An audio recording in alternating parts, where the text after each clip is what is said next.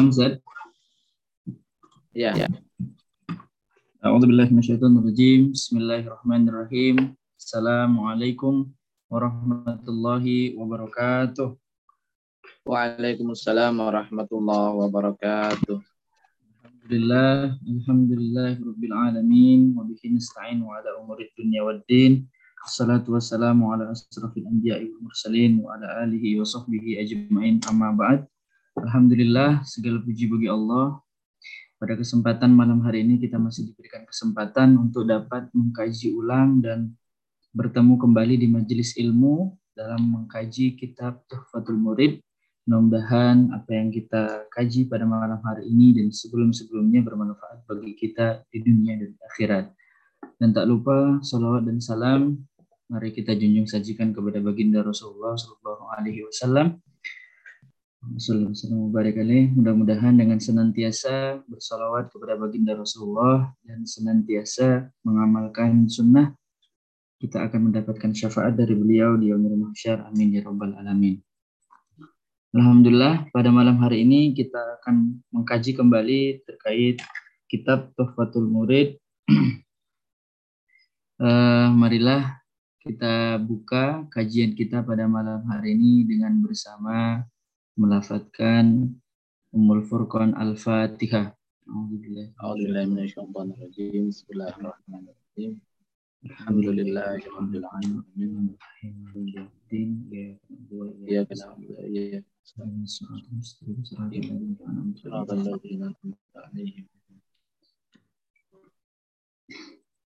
Alhamdulillah untuk tidak memperpanjang kalam kami serahkan majelis diskusi dan kajian kali ini kepada Al Ustadz Ahmad Khalil Hasib Ahmad Khalili untuk menyampaikan daras pada malam hari ini. Pada Al Ustadz waktu dan tempat kami haturkan. Baik, Assalamualaikum warahmatullahi wabarakatuh. Waalaikumsalam warahmatullahi wabarakatuh. الحمد لله رب العالمين والصلاة والسلام على أشرف الأنبياء والمرسلين سيدنا محمد وعلى آله وصحبه ومن تبعهم بإحسان إلى يوم الدين. اللهم افتح علينا حكمتك وانشر علينا من خزائن رحمتك يا أرحم الراحمين. آمين يا رب العالمين.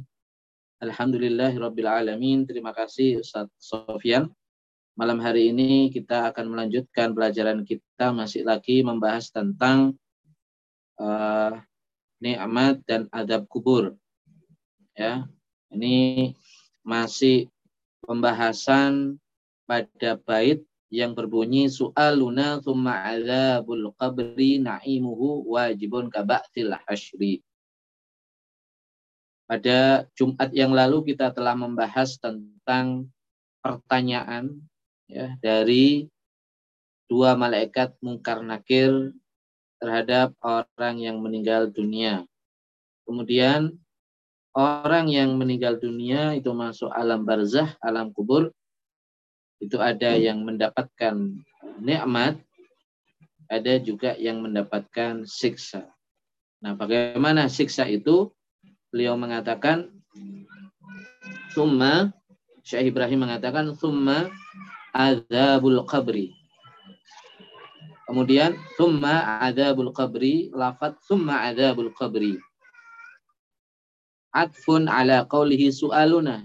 Lafat ini ataf kepada uh, su'aluna. Perkataan su'aluna. Jadi su'aluna summa azabul qabri. Limusyarakatihi lahu fi hik fi hukmihi al-ati wa al-wujub.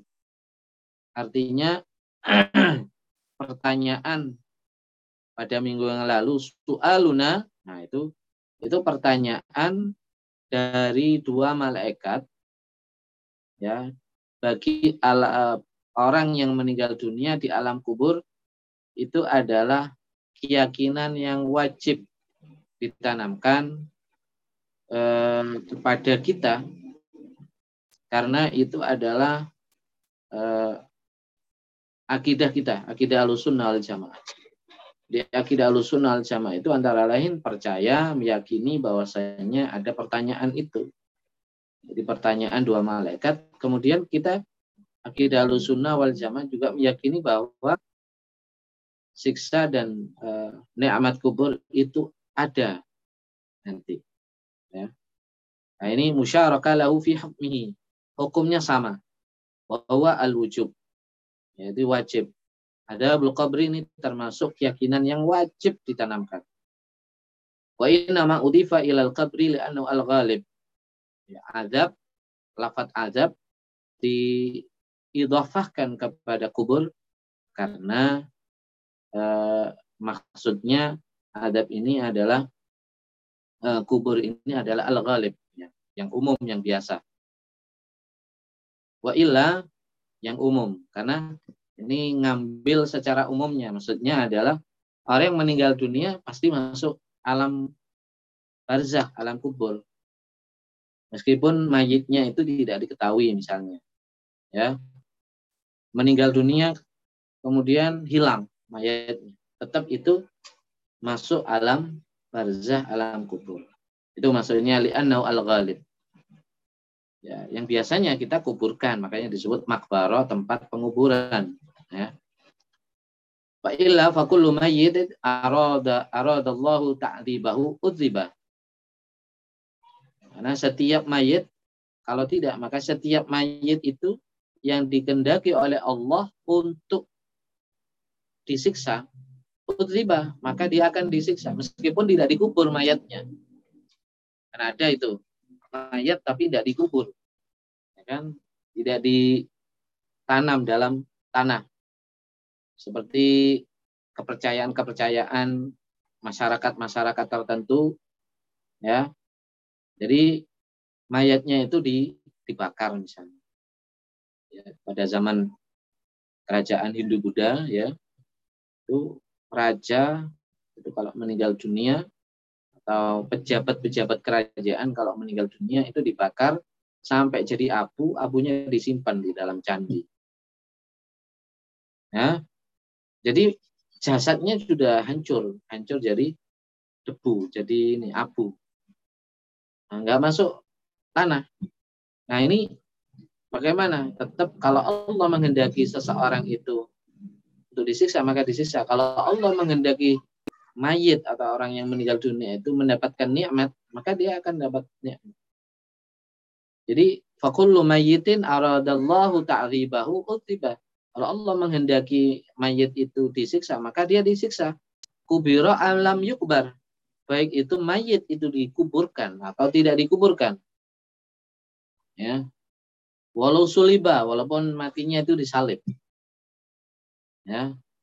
Seperti orang uh, kepercayaan Kristen itu kan disalib gitu ya. Yang menyerupai Nabi Isa. Yang bukan Nabi Isa.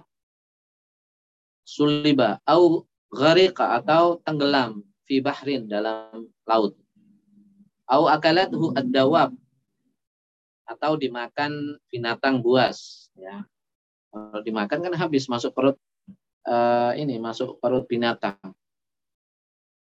Au khurika hatta sara ramadan atau terbakar sampai kemudian menjadi abu. Ya.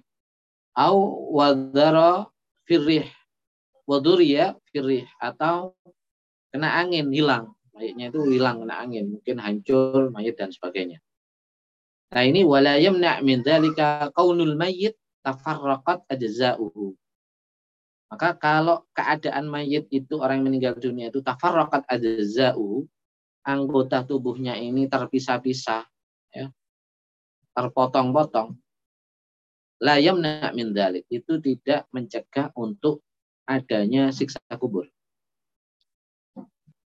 Nah, ini ini titik sebetulnya ya. Habis ini titik. Kemudian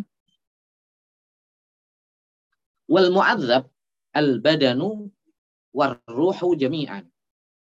Wal mu'adzab ini mubtada'nya. Ya, ini kalau kita ini mubtada khabarnya al badanu. Ya. Al wal mu'adzab Orang yang disiksa itu al-badanu, itu badannya, warruhu dan rohnya jami'an. secara keseluruhan. Jadi badan dan ruh. Bittifaqi ahlil haq. Ya. E, menurut kesepakatan ahlul haq. Ahlul haq ini siapa? Ahlus sunnah.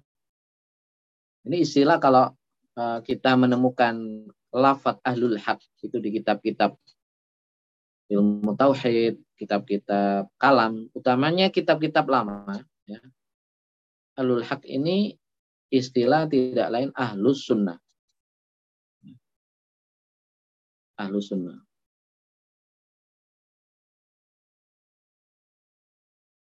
Ahlus sunnah wal jamaah itu maksudnya aswaja itu ahlus sunnah wal jamaah ahlul haq. Oke, dalam kitab An-Nasafi itu bang qala ahlul haq berkata uh, ulama ahlul haq maksudnya itu. Berpendapat ahlul haq. Maksudnya berpendapat qala ahlu sunnah wal jamaah. Berpendapat uh, kelompok ahlu sunnah wal jamaah. Ahlul haq. Dan ini uh, sebelum uh, istilah ahlu sunnah wal jamaah itu populer. Itu populer pada abad ketiga Hijriah setelah uh, Imam Abdul Hasan al Ashari menulis kitab Maqalatul Islamiyin. Kitab Maqalatul Islamiyin uh, ini Imam Ash'ari ini berisi tentang firqah-firqah ya kemudian menjelaskan tentang firqatun najiyah ya, kelompok-kelompok yang menyimpang dari uh, tauhid menyimpang dari akidah yang dianuti oleh para ulama-ulama sebelumnya. Nah, di situ Imam Ash'ari menjelaskan akidah al-sunnah wal jamaah itu akidah tu firqatun najiyah. Itu akidah kelompok yang selamat. Berdasarkan hadis ya diriwayatkan oleh Abdullah bin Abbas bahwasanya orang Yahudi terpecah menjadi 71 golongan, satu selamat. Orang Nasrani terpecah menjadi 72 golongan, satu selamat. Umatnya Nabi Muhammad, umat Islam, terpecah menjadi 73 golongan, satu yang selamat. Nah siapa yang satu ini? Para ulama kemudian menjelaskan. Yang selamat atau firqatun najiyah atau bahasa dalam hadis ma'ana alaihi wa ashabi. Ma'ana alaihi wa ashabi adalah siapa saja golongan yang mengikuti aku, mengikuti Rasulullah. Wa ashabi dan mengikuti para sahabat-sahabat. Dalam hadis yang lain ada redaksi tambahan bahwasanya uh, mengikuti eh, kelompok-kelompok uh, ulama-ulama atau sahabat-sahabat yang yang yang ini yang yang mengikuti Rasul Shallallahu Alaihi Wasallam ya, itu adu alaiha bin nawajid. Dan kalau sudah ketemu berpegang teguh dengan uh, alul haq ini, ya maka adu alaihi bin nawajid. Gigitlah dengan gigi geraham secara kuat. Artinya peganglah kuat-kuat. Ya. Nah mereka ini sebelumnya disebut alul haq. Masa setelahnya kadang-kadang disebut ahlul haq kalau dalam kitab-kitab. Ya. Wa khalafa Muhammad bin Jarir At-Tabari wa Abdullah bin Karam wa ta'ifatun. Berbeda dengan Muhammad pendapat Muhammad bin Jarir At-Tabari. Imam At-Tabari dan Abdullah bin Karam. Bin Kiram ya, bin Kiram. Abdullah bin Kiram. Dua ulama ini berpendapat berbeda dengan mayoritas pendapat mayoritas ahlu sunnah jamaah bahwasanya yang mendapatkan siksa, mendapatkan nikmat itu adalah badan dan roh. Ya, dua imam ini mengatakan al muadzab al badanu faqat. Nah, ini berbeda. Yang disiksa itu adalah badannya saja. Jadi rohnya tidak wa yakhluqullahu fihi idrakan. Nah, ini apa penjelasannya ya. Jadi kalau uh, badan saja itu yang yang yang disiksa. Itu kan kayak kayak benda kalau jasad tanpa ruh kan seperti benda. Benda mati. Nah, bagaimana mayit yang tanpa ini badan saja ya, ya orang meninggal dunia badan saja itu di alam kubur merasakan nikmat atau merasakan sakit itu bagaimana? Kan nggak ada ruhnya. Secara logika makanya ini menjadi pendapat uh, mayoritas ahlul hak jadi yang mendapatkan siksa dan nikmat itu jasa dan kalau jasa saja ya seperti benda tidak merasakan apa-apa Nah, ini beralasan Muhammad bin uh, Imam At-Tabari dan Abdullah bin Kiram. Jadi Allah yakhluqullahu fihi idrakan bihaitsu yasma wa ya'lam wa yataladzat wa yata'allam. Jadi supaya jasad orang yang meninggal dunia tanpa roh ini bisa merasakan. Kemudian dalam hadis itu kalau dimakamkan itu mereka masih mendengar apa suara sandal, suara kaki orang yang pulang dari pemakaman. Kemudian datanglah dua malaikat mungkar dan nakir ya apa, memberi pertanyaan kepada mayit mereka mendapatkan sisa atau mendapatkan nikmat. Nah ini bagaimana? Maka pendapat ini mengatakan bahwasanya Allah menciptakan dalam badannya, dalam jasad itu sesuatu yang bisa merasa. Nah, perasaan. Menciptakan sesuatu. Yakhluqullahu fihi idrakan. Ini yang diciptakan apa? Idrakan. Semacam perasaan. Jadi semacam kemampuan. Semacam kemampuan yang diciptakan ini. Ini semacam mampu atau bisa. Pencapaian ya apa uh, makna aslinya pencapaian. Yasma wa ya'lam wa yataladzat wa ta'allam bisa mendengar sampai kemudian dia bisa mendengar bisa mengetahui bisa merasakan nikmat bisa sakit merasakan sakit. Nah.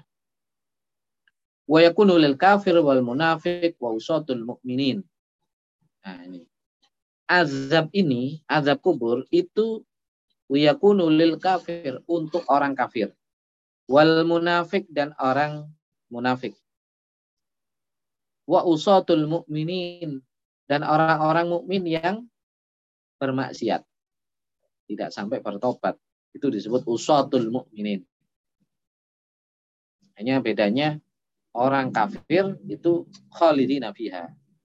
Apa? Nanti di neraka khalidina fiha. Ya, kalau orang mukmin tidak khalidina fiha nanti di neraka.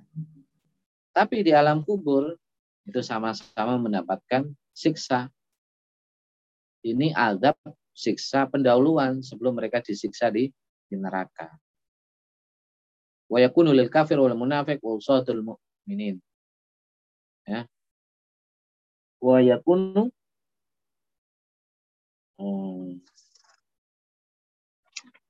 Hmm.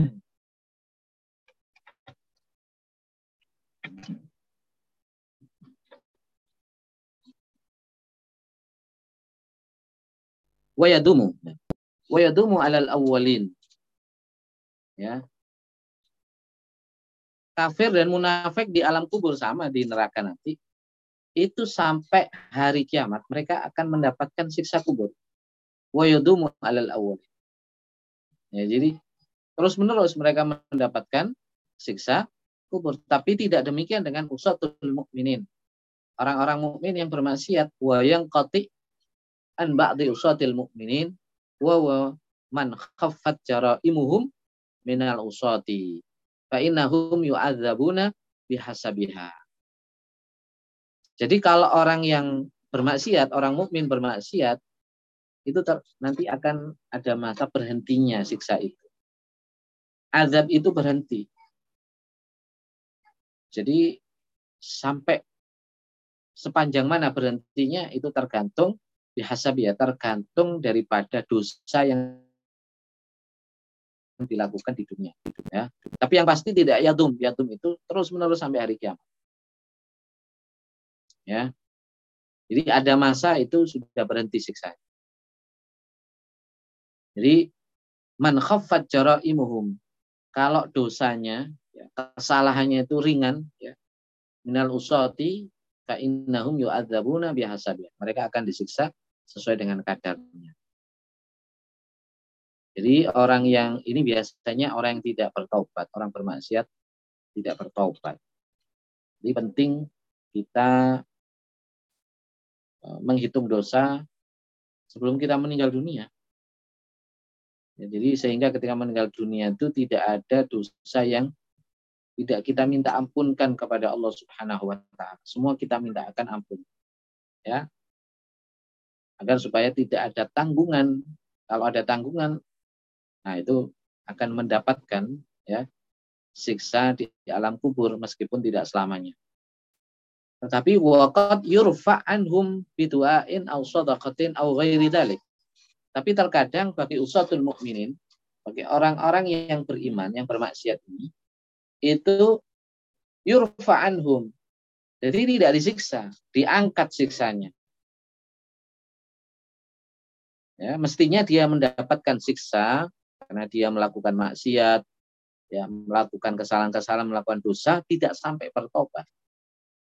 Tapi kalau yurfa, bagaimana bisa?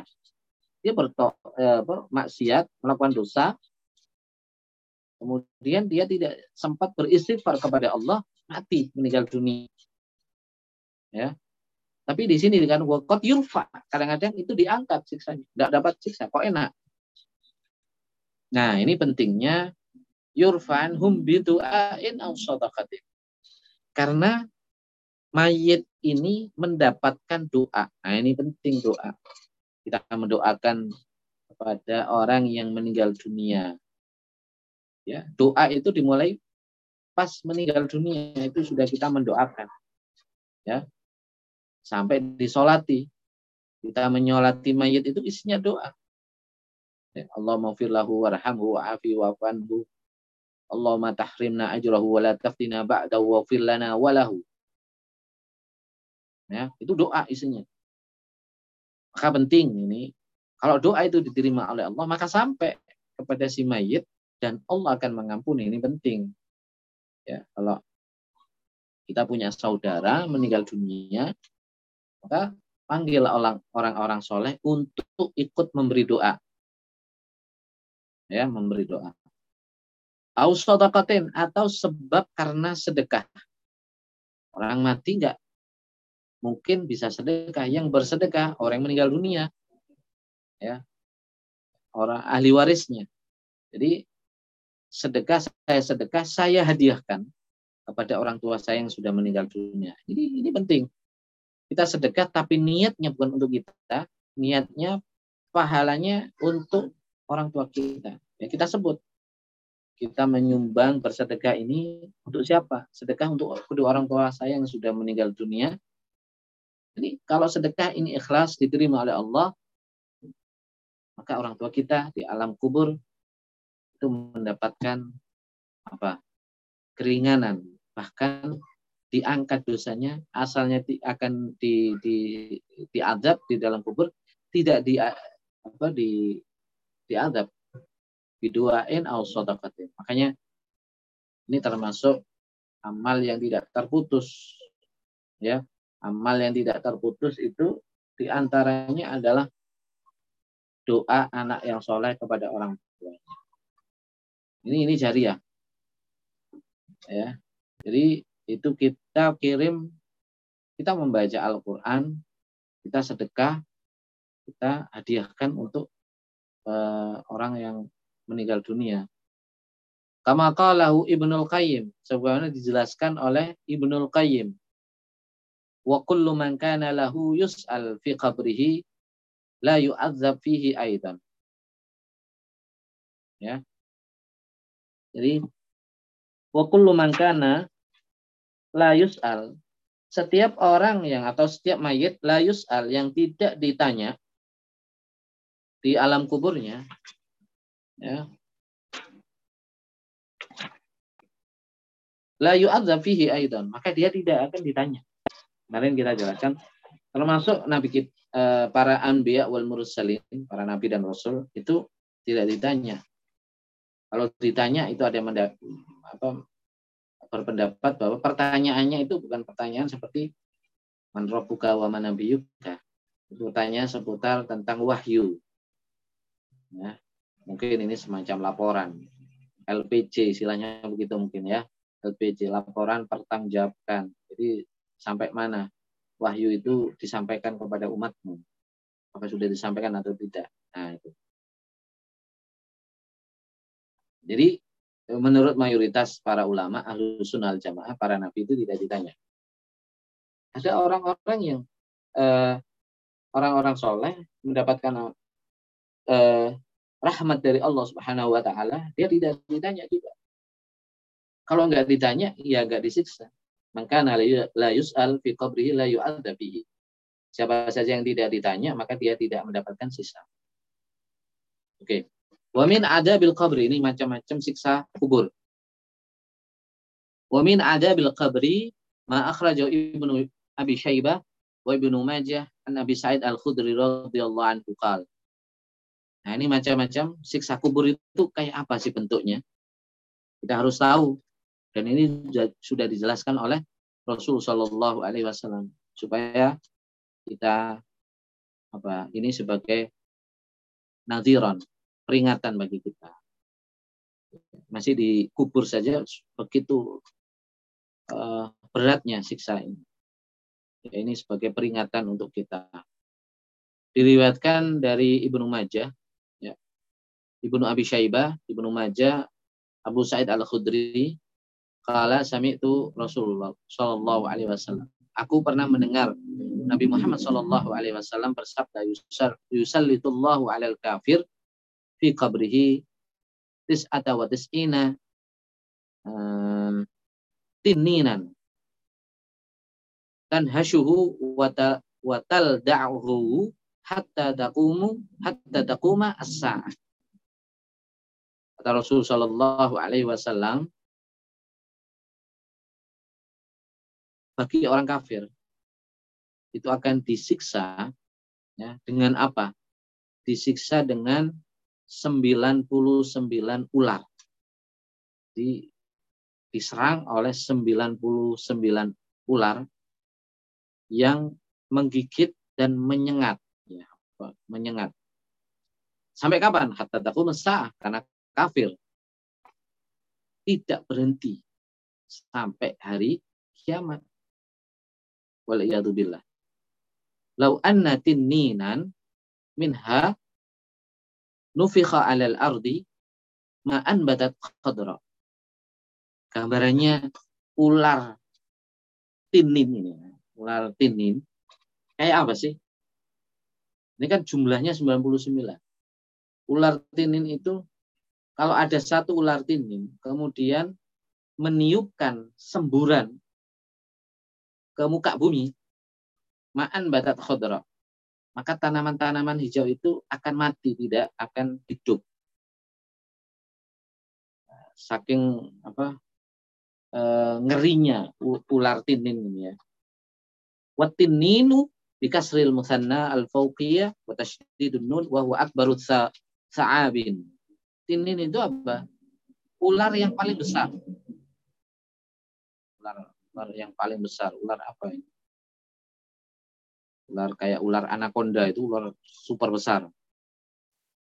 Wakila wa hikmatu hadzal adad annahu kafara bi asma'illahil al-husna. Ini rahasianya. Kenapa 99 jumlahnya ular itu? Karena orang kafir itu mengingkari asma'ullahi al-husna. Mengingkari asma Allah yang jumlahnya wahiyatis atau on jumlahnya 99. Jadi kalau orang kafir kepada Allah otomatis kafir terhadap asma Allah. Makanya konsekuensinya dia eh, men, akan diserang dengan 99 ular besar ya di alam kubur sejumlah asma Allah al-husna. Umin ada bi aidan termasuk hmm, bentuk siksa kubur yang lainnya hu wa hafiyat. Jadi tanah itu apa, menyempit ya. Warada annal arda tadammahu hatta takhtalifa adla'uhu. Jadi ada riwayat bumi itu menyatu. Di bumi di dalam ini berarti yang bergeser. Sampai eh, anggota tubuh ini terpecah-pecah gitu. Walayan juminha ahadun walau sofira. Tidak selamat satupun orang walaupun orang kecil. Orang kecil tetap akan terhimpit. Orang kecil. Salihan ilal. Baik itu orang soleh, orang soleh, orang bukan soleh, kecuali para nabi. Orang soleh yang masih menanggung dosa. Ya. Masih menanggung dosa. Wa illa Fatimah binti Asad. Ya, yang tidak yang sudah pasti nih, yang sudah pasti tidak tidak kena himpitan tanah kubur ini adalah para nabi, Fatimah binti Asad. Wa ilaman qara'a surat al-ikhlas fi maradihi. Orang yang membaca surat al-ikhlas ketika sakit sebelum meninggal dunia. Maka kalau sakit disunahkan kita banyak membaca surat Al-Ikhlas. Walau najaminha ahadun uh, lanaja lanaja minha Sa'ad bin Mu'ad alladhi itazza arsyur rahman li mautih. Ya. Itu termasuk di dalam Mu'ad Sa'ad bin Mu'ad.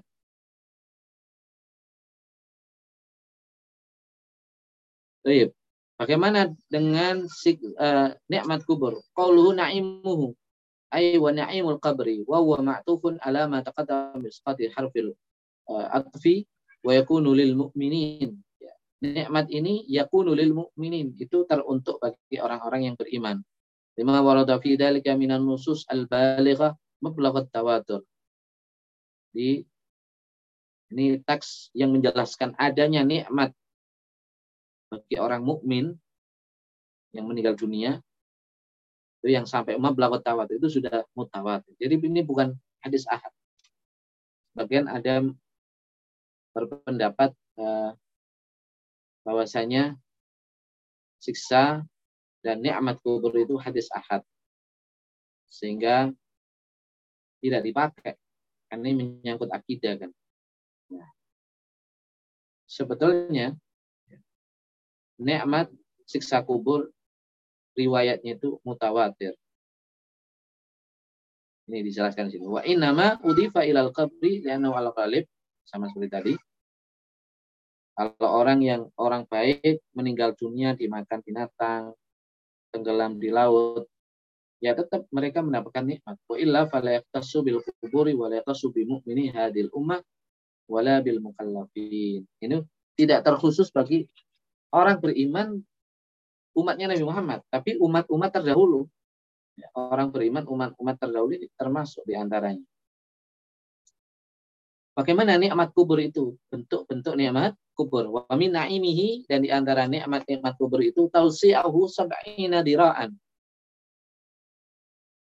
Kayaknya kalau e, orang meninggal dunia itu kan di antara doanya itu kita mendoakan yang meninggal dunia itu supaya uh, dia mendapatkan nikmat kubur dan di antara nikmat kubur itu tausi'u sab'ina dira'an ardan wa kadatulan.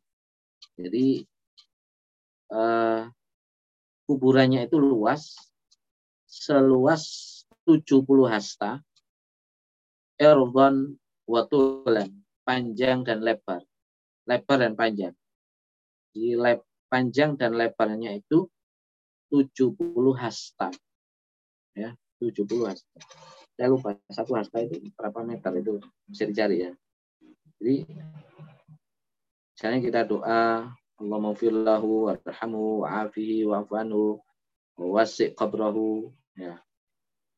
Wa minhu itu pertama. Wa minhu aidan fathu taqatan fathu taqatin fihi minal jannah termasuk nikmat kubur itu dibukanya kekuatan dari surga Jadi dia menjadi kuat. Dari mana? Dari surga. Wamtila'uhu birraihan. Yang berikutnya yang ketiga nikmat kubur itu kuburannya itu berbau wangi. Penuh dengan wangian, penuh dengan bau-bau wangi. Waja'alahu rawdatan min riyadil jannah. Dan menjadikan kubur itu e, seperti taman di antara taman-taman surga. Orang ke taman ini kan senang. Jadi ini masih tamannya surga, belum surganya. Ya, jadi depannya surga. Waja'ala kindila bi fathil qaf fihi fayunawwaru lahu qabrahu kal qamari lailatal badri. Kemudian e, menjadikan kin kondil itu pelita, lampu ya. Lampu di dalam kubur semacam ada lampu.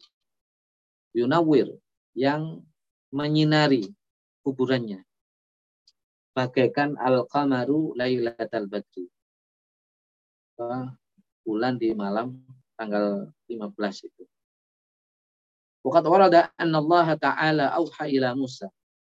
Ada riwayat bahwasanya Allah Subhanahu wa taala memberi wahyu kepada Nabi Musa. Bunyinya ta'allam al khaira wa 'allamahu linnas. Itu wahyu Allah kepada Nabi Musa. Wahai Nabi Musa, ajarkanlah orang itu kebaikan. Ta'lam al khair. Ajarilah orang itu kebaikan.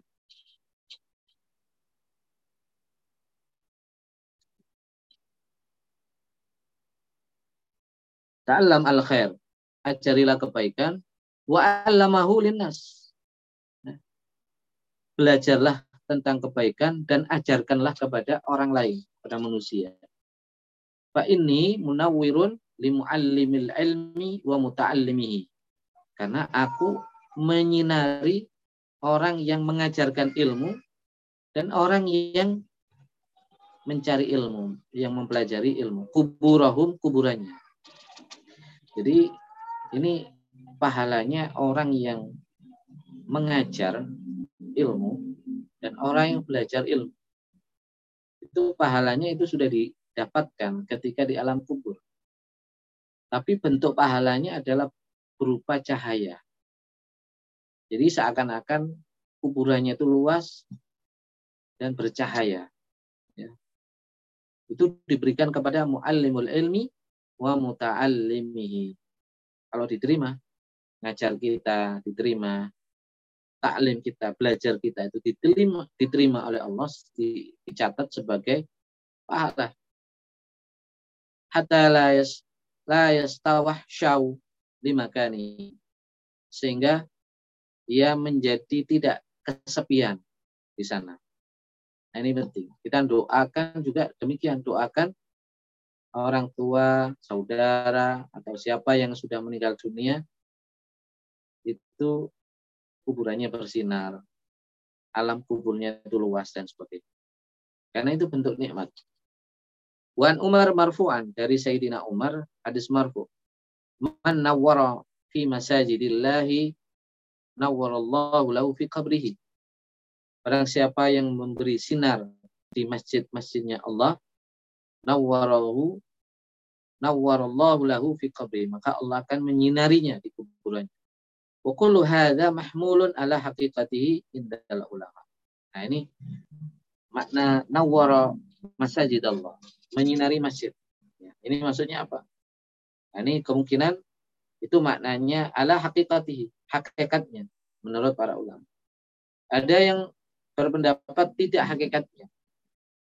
Jadi memakmurkan masjid, ya, meramaikan masjid dengan ubudiyah. Baik. Itu tentang adab dan nikmat kubur. Sekarang tentang hukum. Ya, hukumnya itu di sini wal wajib lafat wal wajib itu soaluna thumma adabul qabri na'imuhu wajib bisukunil ba lil wazan wa huwa khabaru qawlihi su'aluna wa ma utifa alaihi. Wa kullu wahid min thalathal madhkura wajibun sam'an. Wajibun sam'an. Oh ini di ini ya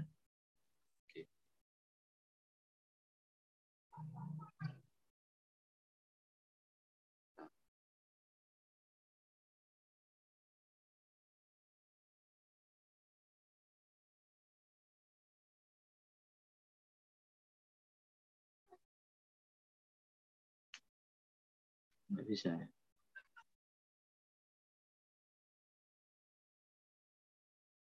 Nah ini. Wakul wahid minasalasa. Wakul wahid minasalasa.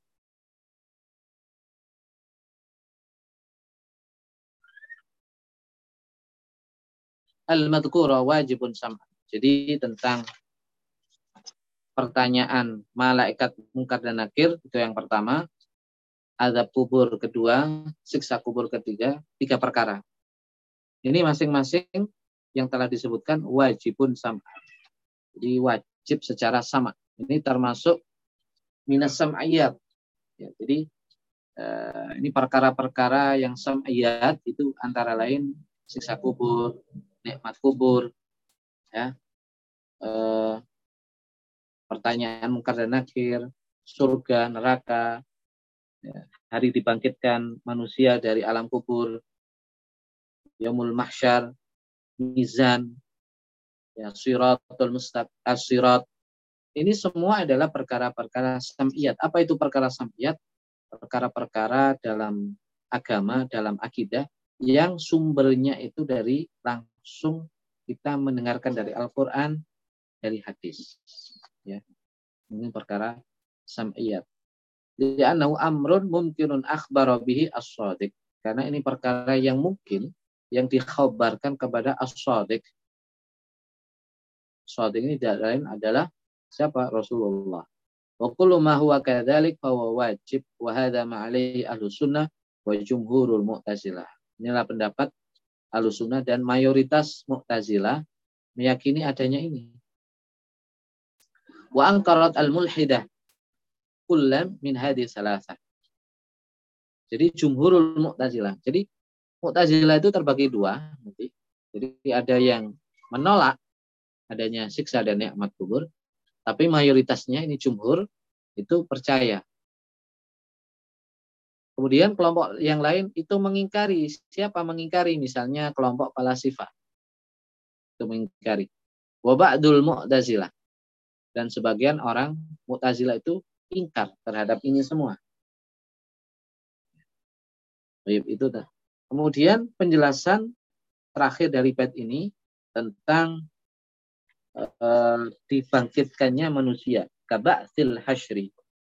Lafat ba'sil hashri aibu isa an-nasulil hashri. Manusia dikirim, dibangkitkan ya. Lil hashri untuk dikumpulkan di satu tempat namanya mahsyar. Jadi hasyar itu kumpul, mahsyar tempat berkumpulnya. Wal idafatu ala ma'na lam. Wat tashbih fil wujubi wal ba'thu ibaratun an ihya'il mauta wa ikhrajihim min kuburihim ba'da jam'il adza al asliyah wa hiya min sya'niha al baqa'u min awalil umri ila akhirih. Apa yang dimaksud al-ba'as itu? Bangkitnya manusia. Hari dibangkitnya yaumul ba'as. Wal ba'as itu adalah mayit-mayit yang dihidupkan. Hari atau peristiwa di mana ihyaul mauta. Mayit itu dihidupkan kembali. Dikeluarkan dari kuburannya. Ikhraju min kuburihim. Dikeluarkan dari kuburnya ya. Ba'da jam'il ajza al asliyah setelah uh, anggota-anggota tubuh yang utama ya ajza al asliyah anggota tubuh yang utama ini ini bagi yang orang meninggal itu misalnya terbakar dimakan binatang tubuhnya hancur. Ini nanti dikembalikan lagi. Dan ada ruhnya. Ruhnya apa tubuhnya dikembalikan lagi Nah, jamul ajza al asliyah, apa anggota tubuh yang utama? Tangan, ya, kepala, kaki, badan. Ini semua telinga. Wahiyya lati min sya'ni al-baqa'u min awalil umri ila akhirih. Yang mana uh, ajza al asliyah itu anggota tubuh yang pokok itu adalah yang kekal, yang yang apa yang kekal dari awal umur sampai akhir umur. Ini kan uh, dari awal umur kita punya tangan tetap meskipun ada orang yang tidak punya tangan, itu tetap nanti dikembalikan tangannya. Walau kutiat qabla mauti, meskipun tangannya itu terpotong sebelum meninggal dunia. Bikhilafil lati laisa min sya'ni. Jadi anggota tubuh itu ada yang bakok, ada yang tidak bakok. Yang tidak bakok itu kadhifer. Seperti kuku. Kuku ini ini tidak di, tidak ikut dikembalikan.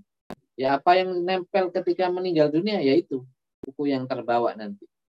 Adapun kita kalau seminggu sekali misalnya kita potong kuku, potong rambut, ya itu apakah itu nanti kuku-kuku yang kita terpotong setiap pekan itu akan balik lagi ya enggak.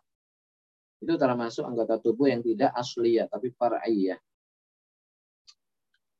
Ketika hidup di dunia, ada seorang yang dimakan binatang, anggota sebagian anggota tubuh, tangannya misalnya, putus.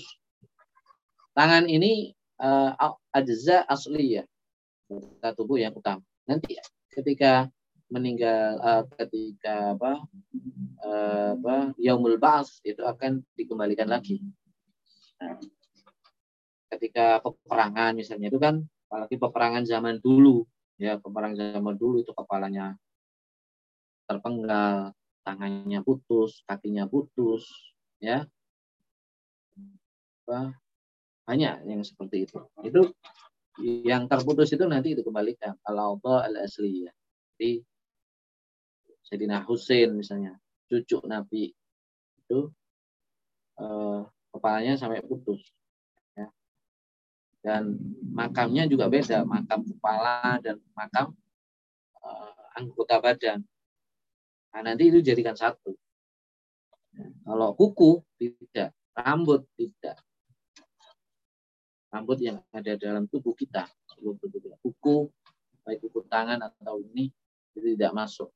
Jari-jari itu termasuk ajza asliyah ya, itu zaun asliyah Kemudian uh, wal hasyru, nah ini hasyr. Apa itu hasyr? Ibarah an suqihim jami'an ilal mawqif. Ya. Yaumul hasyr. Apa hari di mana manusia itu digiring. Wal hasyr penggiringan manusia. Ini hari digiringnya manusia. Itu ibaratun an suqihim. Yakni mereka manusia itu digiring jami'an seluruhnya ilal mauqif kepada satu tempat. Pada satu tempat wa wal maudhi alladhi yaqifuna fihi min ardil qudsi al mubaddalah allati lam ya'sillahu 'alaiha li fasl qada'i bainahum. Ini di mana tempat itu? Ini maudhi tempatnya asalnya di bumi. Nanti ini hari kiamat kan peristiwanya yang mana bumi itu tidak pernah. Bumi ini suci ya. Bumi ini suci ya. Uh, Ardil Quds bumi suci. Ya, kalau kita dalam keyakinan kita tanah suci itu kah Madinah ya Baitul Maqdis ya itu tanah suci. Ini tanah suci tapi yang sudah diganti al mubadalah yang sudah diganti oleh Allah Subhanahu wa taala. Nah, tanah suci lam ya'sillahu 'alaiha. Ketika dunia itu tidak pernah dipakai untuk maksiat kepada Allah. Nah, di situlah Allah mengubah. Jadi alam ini nanti diubah oleh Allah kayak apa? Allah alam. Di bumi juga diubah. Di situlah Allah memberi keputusan-keputusan. Wala farqa fi dzalika baina yujaza wahum al insu wal jin wal malaku wa baina man lam jaza kal bahaim wal wuhush ya. Jadi uh, makhluk itu adalah ada yang yujaza ada yang lam yujaz. Ada dua. Ada makhluk itu yang diberi balasan, semua perbuatan dibalas. Balasan baik atau tidak baik. Ada makhluk yang tidak ada balasan. Makhluk yang ada balasan itu jin, manusia. Makhluk yang tidak dibalas adalah hewan. Lam yujaza. Itu mereka uh, tidak dibalas. Ini alama dahaba ilahi al-muhaqqiqun. Ini menurut pendapat al-muhaqqiq ulama-ulama ahli tahqiq yang teliti. Wa sahhahahu an-Nawawi. Dibenarkan oleh Imam Nawawi. Jadi uh, yang digiring itu adalah manusia, jin dan malaikat jadi satu. Hewan tidak. Ini menurut satu pendapat. Termasuk Imam Nawawi di sini. Ada pendapat wa dhahabat ta'ifatun illa annahu la yuhsyar illa man yujaza. Wa hadha fil kamil. Jadi uh, ada pendapat pertama manusia, jin, malaikat, binatang-binatang itu semua di, dikumpulkan. Ada pendapat hanya jin dan uh, jin manusia dan malaikat saja. Adapun binatang tidak di, di apa di, dikumpulkan.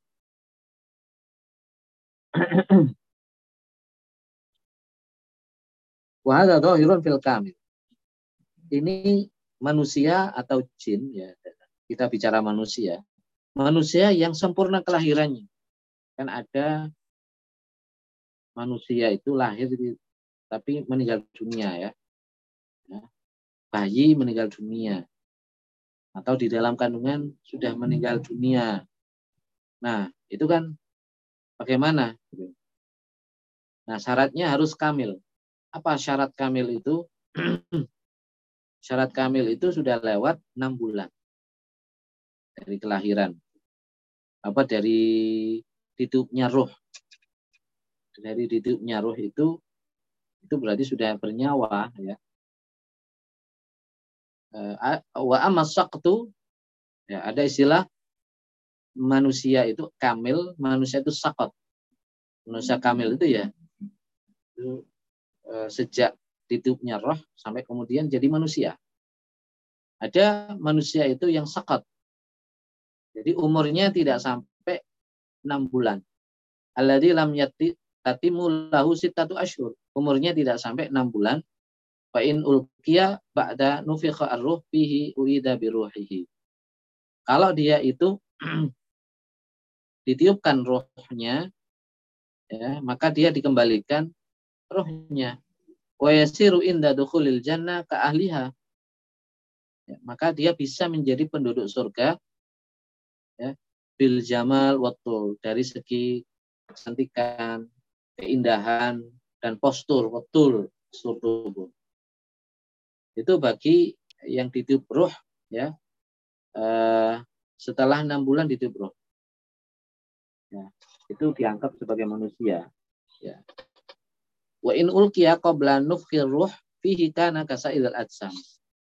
Tapi kalau manusianya ini mati sebelum ditiupkannya ruh. Kalau enggak belum ditiupkan ruh kan berarti seperti benda. Nah mati. Itu kasaidil atsam. Itu seperti jisim-jisim yang lain. Allati la ruha fiha. Yang enggak ada ruhnya seperti batu, pohon dan sebagainya. Debu. Wa yuhsyar thumma yasir turaban ini ada yang mengatakan ini nanti akan dikumpulkan ya tapi kemudian menjadi debu karena bukan menjadi tidak, tidak sampai menjadi manusia ya. tidak sampai menjadi manusia jadi ukurannya adalah enam bulan di sini enam bulan uh, meninggal dunia lahir ya meninggal dunia kan sudah ada nyawanya enam apa enam bulan itu maksudnya di, di perut janin, janin 6 bulan. Nah, kalau misalnya ini meninggal dunia, sudah lewat 6 bulan ya, berarti ini sudah menjadi manusia.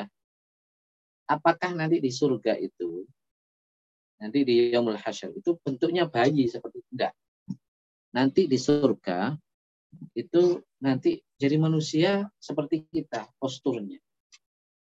Ya, posturnya wa awwalu man tanshaqqu anhu al-arda Nabiuna Muhammad Shallallahu Alaihi Wasallam.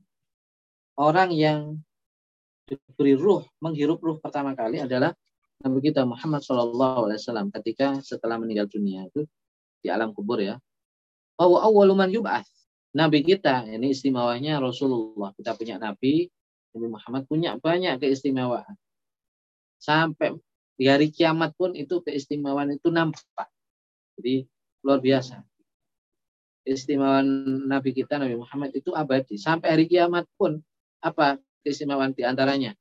Beliau adalah orang pertama kali dibangkitkan. Sebelum yang lainnya itu Rasulullah pertama kali. Sebelum jin, sebelum malaikat, Rasulullah itu yang hidup kembali. Wa awwaluman waridun al mahsyar. Orang yang pertama kali di mahsyar, di padang mahsyar, orang yang pertama kali masuk padang mahsyar itu Rasul sallallahu alaihi wasallam. Wa kama annahu awwalu dakhil al jannah. Sebagaimana beliau itu juga orang yang pertama kali masuk surga. Nah, setelah Rasulullah siapa? Nah, Wabak dahu Sayyiduna Nuh. Dia mengatakan setelah Rasulullah adalah Nabi Nuh. Lakin warada anna ba'dahu sallallahu alaihi wasallam Abu Bakar. Nah ini istimewanya Sayyidina Abu Bakar. Istimewa sekali. Setelah Nabi Muhammad itu Sayyidina Abu Bakar yang dibangkitkan dari alam kubur, masuk alam mahsyar, padang mahsyar, masuk surga setelah Nabi Sayyidina Abu Bakar. Ini menurut satu riwayat. Ya, ada riwayat lain Nabi Nuh setelah Nabi Muhammad. Jadi ada dua pendapat. Siapa setelah Nabi Muhammad? Pendapat pertama Nabi Nuh, pendapat kedua Sayyidina Abu Bakar. Wahamulah ala annahu ba'dal anbiya. Ini ada pendapat lagi. Sayyidina Abu Bakar itu setelah para nabi jumlahnya nabi kita berapa? 300 lebih. Ya. Setelah nabi semua masuk surga baru Sayyidina Abu Bakar. Sebelum umat-umat yang lain Sayyidina Abu Bakar. Itu istimewa. Betul-betul istimewa Sayyidina Abu Bakar. Dan ini ada hadis. Wa maratibun nas fil hasyr mutafawitatun. Kedudukan manusia di padang masyar itu berbeda-beda. Apa? Tergantung amal ibadahnya di dunia. Peminhum ar-raqib wa al-muttaqi. Di antaranya mereka ada yang menunggang kendaraan, naik kendaraan. Itu masuk ke mahsyar itu, itu uh, berkumpul di mahsyar, itu bawa kendaraan. Allah alam, ar-raqibnya kayak apa? Kendaraannya kayak apa? Itu tergantung amal ibadahnya. Mereka ini adalah al-muttaqi, orang yang bertakwa. Wa minum al-mashi ala rijlaihi. Wa huwa qalilul amal. Ini orang baik ya. Orang baik tapi amalnya sedikit. Ya. Dia ngamalin yang wajib, yang sunnah sedikit. Ya. Dan ini nanti keadaannya dia berjalan kaki, nggak naik kendaraan. Masyi ala rijlaihi.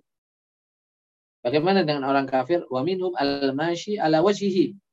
Sudah nggak normal. Wow al-kafir. Orang kafir itu adalah orang yang nanti di mahsyar itu berjalan dengan dengan kepalanya, terbalik kepalanya. Mengerikan juga itu ya. Jadi jalannya itu dengan kepala. Jadi ya, itu menunjukkan apa? Menunjukkan manusia-manusia yang jelek. Gitu. Keadaan manusia yang jelek. Uh, wallahu alam soal kita berhenti di sini dulu ya.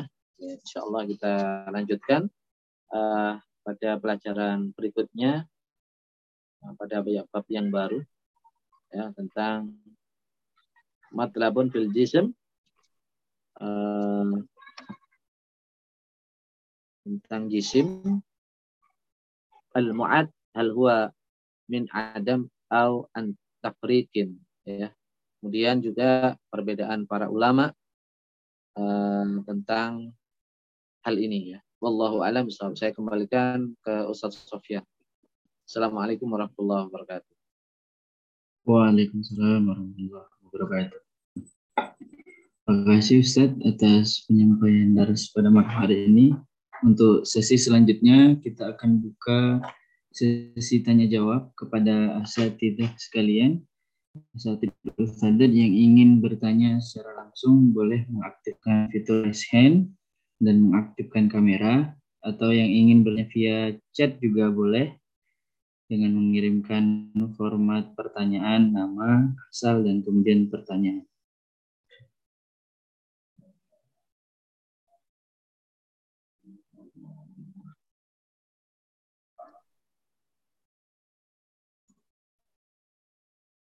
Belum. Uh, mungkin mengawali pertanyaan, Ustaz. Ya, boleh. Hmm. Izin bertanya, Ustaz, terkait di hari kebangkitan tadi uh, sempat disampaikan ada dua makhluk kan makhluk akan terbagi menjadi dua yang dibangkitkan atau yang diberi balasan dan tidak diberi balasan ya. manusia jin dan malaikat uh, saya ingin menanyakan bagaimana dengan golongan iblis Ustadz dalam hal hari kebangkitan ini kan? Uh, yang kita tahu mereka diberi uh, ruhsoh begitu sampai uh, akhir kiamat untuk menggoda umat Nabi Adam. Begitu. Apa nanti di akhirat atau di yaumil ba'as ini mereka menjadi golongan yang tersendiri yang uh, berbeda dari golongan yang tadi yang dua tadi atau gimana Ustaz? mungkin boleh dijelaskan sedikit Ustaz.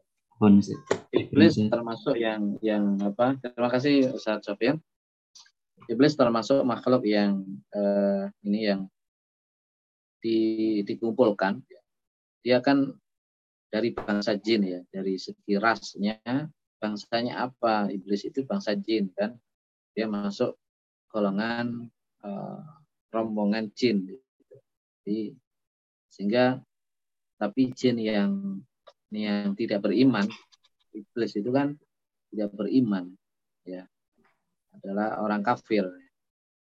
Nah, keadaannya ya sebagaimana di di situ dijelaskan ya ketika di mahsyar itu tidak seperti makhluk-makhluk yang lainnya dalam keadaan normal. Kalau orang bertakwa itu naik kendaraan, orang soleh tapi sedikit amalnya itu jalan kaki, kemudian nah orang-orang yang ingkar kepada Allah itu bentuknya itu jalannya dengan kepala. Jadi dibalik tubuhnya dibalik seperti itu. Dan begitu pula jin jin yang kafir itu seperti itu. Nah, jin yang beriman tidak. Sebagaimana misalkan ini berlaku jin dan jin manusia itu. Ya, demikian Sepertinya ada yang bertanya ini ya di kolom chat. Uh, ada Ustaz dari Ustaz Muhammad Arsyad. Izin membacakan ya. pertanyaannya Ustaz. Assalamualaikum, Afwan ingin bertanya Ustaz. Siapakah golongan orang-orang paling rugi di hari akhir kelak? Siapakah ya. golongan orang-orang yang paling rugi? Kalau bicara yang yang yang yang rugi ya. Ya yang pertama jelas orang kafir gitu ya. Dari itu orang eh, rugi itu kan bahasa ini ya bahasa bahasa ekonomi ya bahasa ekonomi. Artinya orang kafir ketika di dunia itu dia mendapatkan kenikmatan-kenikmatan yang banyak. Ya kenikmatan luar biasa. Nanti di akhirat dia akan terbalik. Kehidupannya, nasibnya terbalik dengan orang mukmin. Ahlu syakawa orang kafir.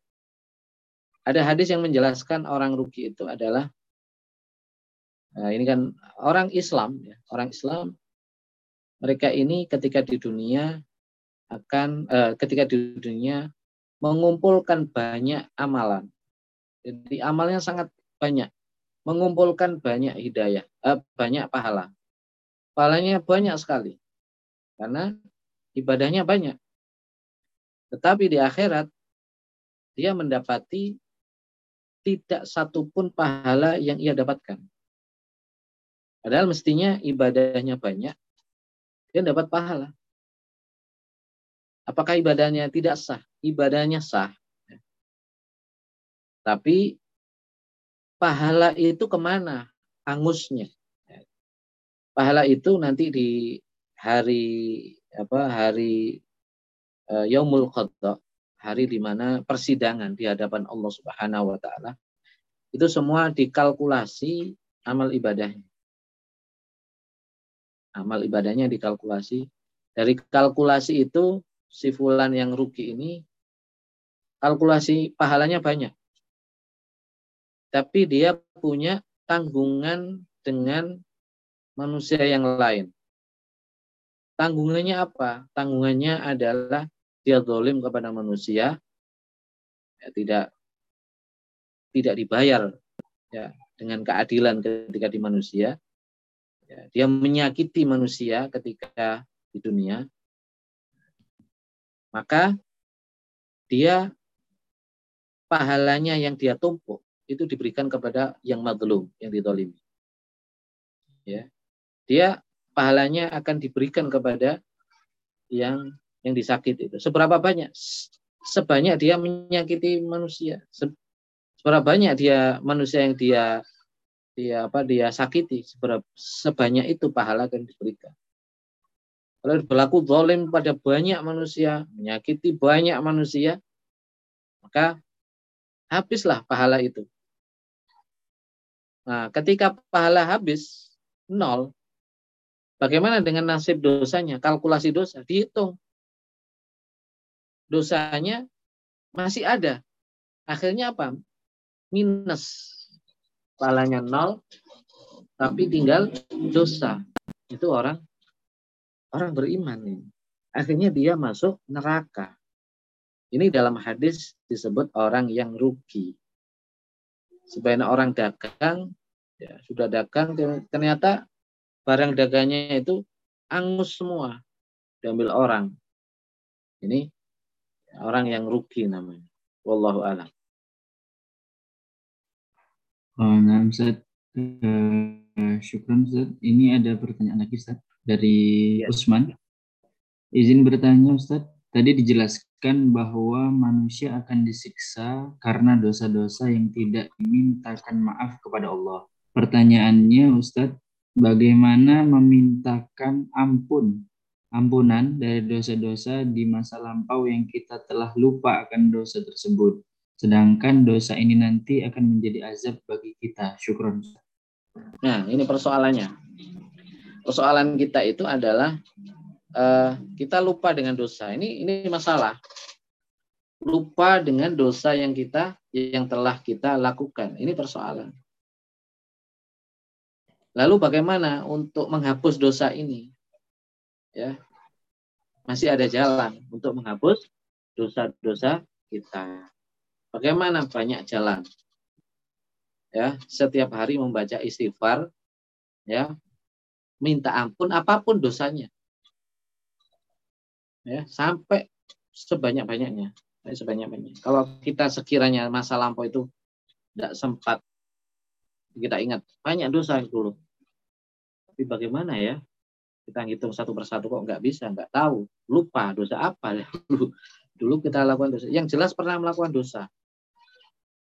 Nah, ini bagaimana? Ini adalah banyak-banyak membaca istighfar tanpa menyebutkan dosa apa. Itu nanti insya Allah akan diampuni. Itu jalan satu. Jalan yang lain banyak. Jadi jalan untuk mendapatkan ampunan dari Allah itu banyak. Banyak. Ini baca istighfar, baca ini, minta ampun kepada Allah terhadap semua dosa, itu satu.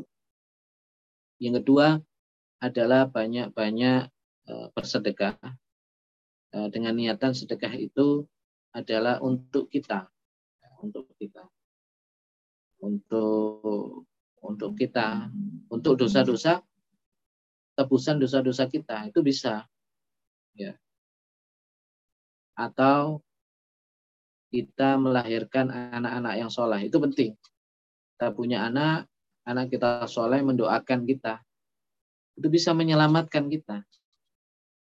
Ya, apalagi anak kita itu oh, soleh, dan bisa menyelamatkan kita nanti di, di akhirat ya.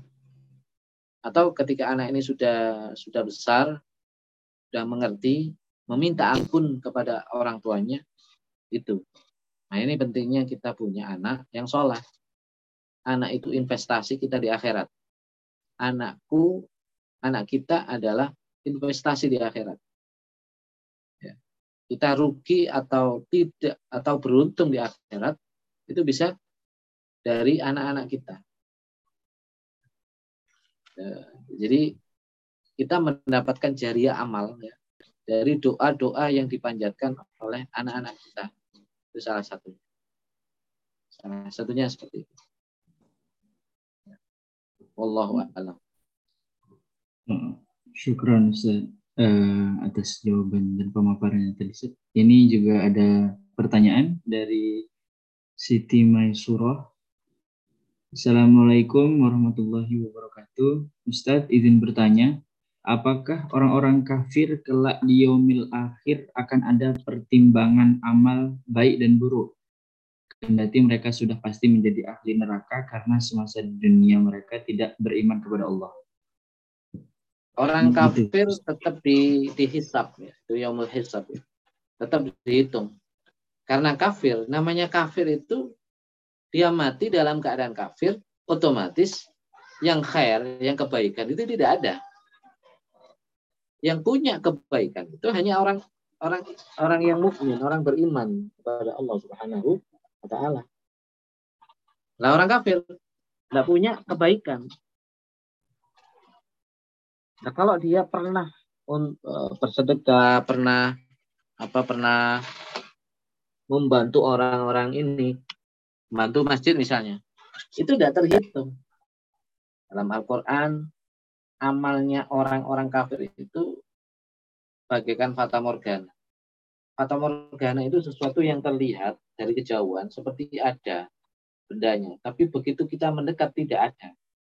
Orang kafir kalau beramal membantu masjid, membantu orang fakir miskin. Secara dohir itu baik, kita lihat kebaikan. Tapi nanti di akhirat itu tidak ada nilai sama sekali. Tidak ada. Yang namanya kafir kalau sudah mati dalam keadaan kafir, kebaikan tidak ada. Yang dihisap apa? Dosanya. Kekufurannya, itu nanti yang dihisap. Mereka tetap akan dihisap. Nah, jadi eh, mereka yang tidak beriman kepada Allah tetap di dihitung.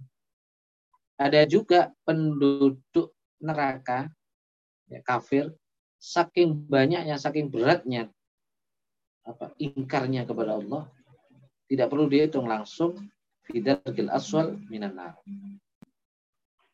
tanpa dihitung. Ya. Ada orang-orang kafir itu masih dihitung. Seperti itu. Wallahu a'lam. Terima kasih Ustaz. Berarti orang kafir yang mungkin kekufurannya melebihi level yang biasanya langsung dicemplungkan gitu. Ya, dalam level tertentu, level kelas berat langsung masuk. Ya, level hmm. biasa hmm. itu masih dihitung gitu. Ya, eh, kan di neraka itu juga ada levelnya siksa, bentuk siksa-siksa itu ada levelnya masing-masing. Tidak semuanya sama seperti di sebagaimana di surga. Tidak sama juga. Orang beriman maksiat masuk neraka, tapi siksanya tidak sama dengan siksanya orang orang kafir. Nah, neraka itu juga ada levelnya. Dan di situlah menentukan dia di level mana. Itu nanti dihitungnya. Allah Hmm, uh, ini juga ada pertanyaan Ustaz. Yang menyampaikan Ustaz. Dari ya. Muhammad Syukri. Beliau bertanya, Assalamualaikum Ustaz, izin bertanya Ustaz, tadi telah disampaikan bahwa orang-orang akan dibangkitkan dengan anggota tubuhnya yang ketika ia lahir, walaupun ia dalam keadaan tertutup tangannya, terputus tangannya. Maka bagaimana orang yang terlahir dengan cacat seperti dari lahir, berkenaan berkenalan dua atau berlan dua atau badannya tidak ada. Jadi adakah mereka akan diberikan tubuh yang sempurna ketika di, di hari kebangkitan dan bagi orang yang terlahir terkena cacat mental apakah mereka dijamin masuk surga? Itu. Nah, ini dua pertanyaan ya. Pertanyaan pertama, hmm. Dia ketika lahir itu tidak punya tangan, tidak punya kaki. Hmm. Ya, tidak uh, punya telinga misalnya. Telinga ini termasuk al ajza al asli ya, anggota tubuh yang yang asli. Nah, bagaimana ini mereka? Ini konteks pembicaraannya adalah yaumul hasyr, ya, hari dibangkitkannya manusia.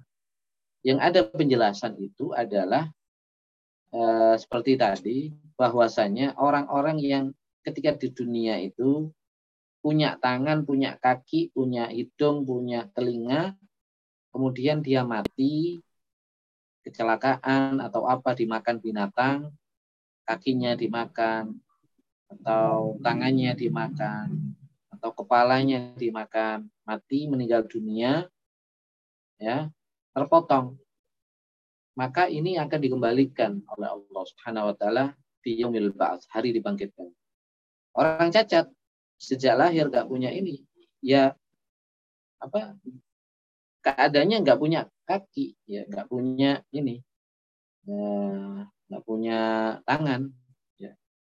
Yaumul hasyar yaumul yaumul hisab juga enggak karena nanti itu kan menjadi saksi kan? Anggota seluruh anggota kalau memang nggak ada tangannya siapa yang jadi saksi itu, eh, kalau cacat ya seperti seperti itu. Nggak ada orang itu lahir nggak punya kepala ya pasti mati. Lahir nggak punya mulut ya. Itu tidak ada.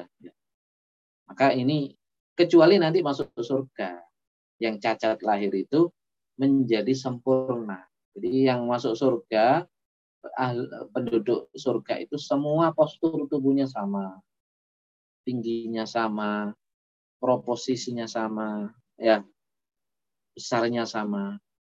Itu sama nanti. Jadi kalau dulu tidak punya telinga, nanti sempurna nanti di surga. Tapi di yaumul hasyar itu masih masih sebagaimana ketika di dunia. Jadi yaumul hasyar itu patokannya apa, eh, apa penjelasannya itu adalah sebagaimana dia ketika di dunia itu ketika masih Eh, apa, hidup di dunia bagaimana? Yaitulah gambarannya ketika yaumul. Kalau sudah masuk surga lain lagi. Ya, yang hitam pekat jadi jadi putih. Ya, yang jelek jadi ganteng, jadi cantik. Itu kalau di surga. Allahu alam. Kemudian cacat mental. Orang cacat mental, orang cacat mental ini kan ini apa cacat mental itu? Orang nggak nggak sempurna akalnya kan? Seperti orang gila kan gitu. Orang gila. Itu rufi al kolam bahasa fikihnya. Rufi al kolam itu nggak kena hukum. Nggak kena beban hukum ya. Orang nggak kena beban hukum uh, tidak mungkin dia melakukan pelanggaran terhadap Allah, nggak kena hukum. Maka mereka inilah ya, ya ini ada ada diskusi tersendiri ini bagaimana rufi al -Qalam. Yang dihitung adalah ketika dia masih sehat. Bagaimana dengan ketika lahir ya cacat, ya sudah nggak punya ini. Ketika lahir sampai dewasa dia rufi al -Qalam. Ini dihukumi sama dengan anak kecil. Ya yang wildanun mukhalladun. Ya. Itu seperti wildan. Ya. Uh, wallahu alam. Seperti bayi ya. Seperti bayi. Nah, Ustaz. Uh, syukuran Ustaz. Ini ada ada pertanyaan terakhir ya dari ada Ustaz. Dari Ustaz Dwi Rizko. Uh, izin menyampaikan Ustaz. Assalamualaikum. Ingin bertanya soal menzalimi orang lain. Bagaimana jika kita menyad tidak menyadari bahwa sudah menzalimi orang lain? Karena bisa saja menjadi subjektif. Ada orang merasa terzolimi yang padahal mungkin kita tidak ada niatan menzalimi. Terima kasih. Nah, ini tentunya patokannya adalah syarat, bukan pandangan orang, bukan pandangan kita, tapi pandangan syarat. Apakah timbangan syarat itu menghukum ini menzalimi atau tidak. Nah, itu apa parameternya adalah hukum syara. Bukan pandangan orang uh, pribadi atau orang lain. Nah, kalau kita nggak tahu, maka orang yang nggak tahu itu nggak ada hukumnya. Itu termasuk rufi al Ya, nggak tahu hukum itu nggak itu bebas dari hukuman. Orang yang nggak tahu itu bebas hukuman. Ya, orang baru masuk Islam, nggak tahu hukumnya bahwasanya eh, makan babi haram misalnya. Ya, dia nggak dosa, nggak tahu. Ya. Tapi untuk mengukur itu zalim apa tidak, ya hukum syarat standarnya. Ya. Ya kalau kita nggak tahu, nggak sadar bahwa mendalimi orang, ya berarti kita jahil. Karena syarat sudah menjelaskan ini standarnya apa ukuran orang mendalimi. Kalau begini-begini itu namanya dolim. Kalau enggak berarti tidak dolim. Itu ada standar hukum syaratnya. Kalau kita tidak tahu, maka kita jahil. Kalau kita jahil, berarti kita dosa. Ya, dosa. Wallahu a'lam.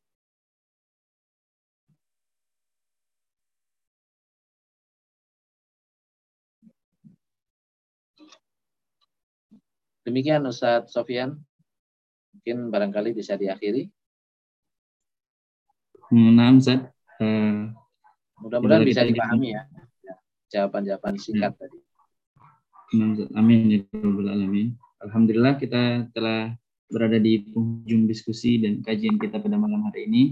Mudah-mudahan apa yang kita pelajari dan apa yang disampaikan telah Ustadz dan melalui penjelasan terkait dengan matan dari kitab Tuhfatul Murid dan jawaban dari pertanyaan-pertanyaan kita semuanya bermanfaat bagi kita semuanya. Amin ya robbal alamin. Uh, sebelumnya uh, saya ucapkan terima kasih kepada Ustadz Khalili yang telah memberikan uh, pemaparan terkait dengan kitab Tuhfatul Murid. Mudah-mudahan Ustadz dan keluarga selalu dimudahkan dan kita semua dapat mengikuti kajian ini dan istiqomah dan kebaikan. Amin ya rabbal alamin. Uh, mengakhiri diskusi pada malam hari ini, marilah kita tutup dengan bersama melafatkan doa kafaratul majlis subhanakallahumma wa bihamdika asyhadu an la ilaha illa anta nastaghfiruka wa natubu ilaik. Saya Sofian izin mengundurkan diri apabila ada salah khilaf kata itu dari diri saya sendiri dan apabila ada datang kebaikan dari Allah Subhanahu wa taala kita tutup kajian pada malam hari ini dengan bersama melafatkan alhamdulillah. Alhamdulillahirabbil alamin Wassalamualaikum warahmatullahi wabarakatuh. Waalaikumsalam warahmatullahi wabarakatuh. Jazakumullah khair Ustaz Sofian. Wa iyyakum Ustaz.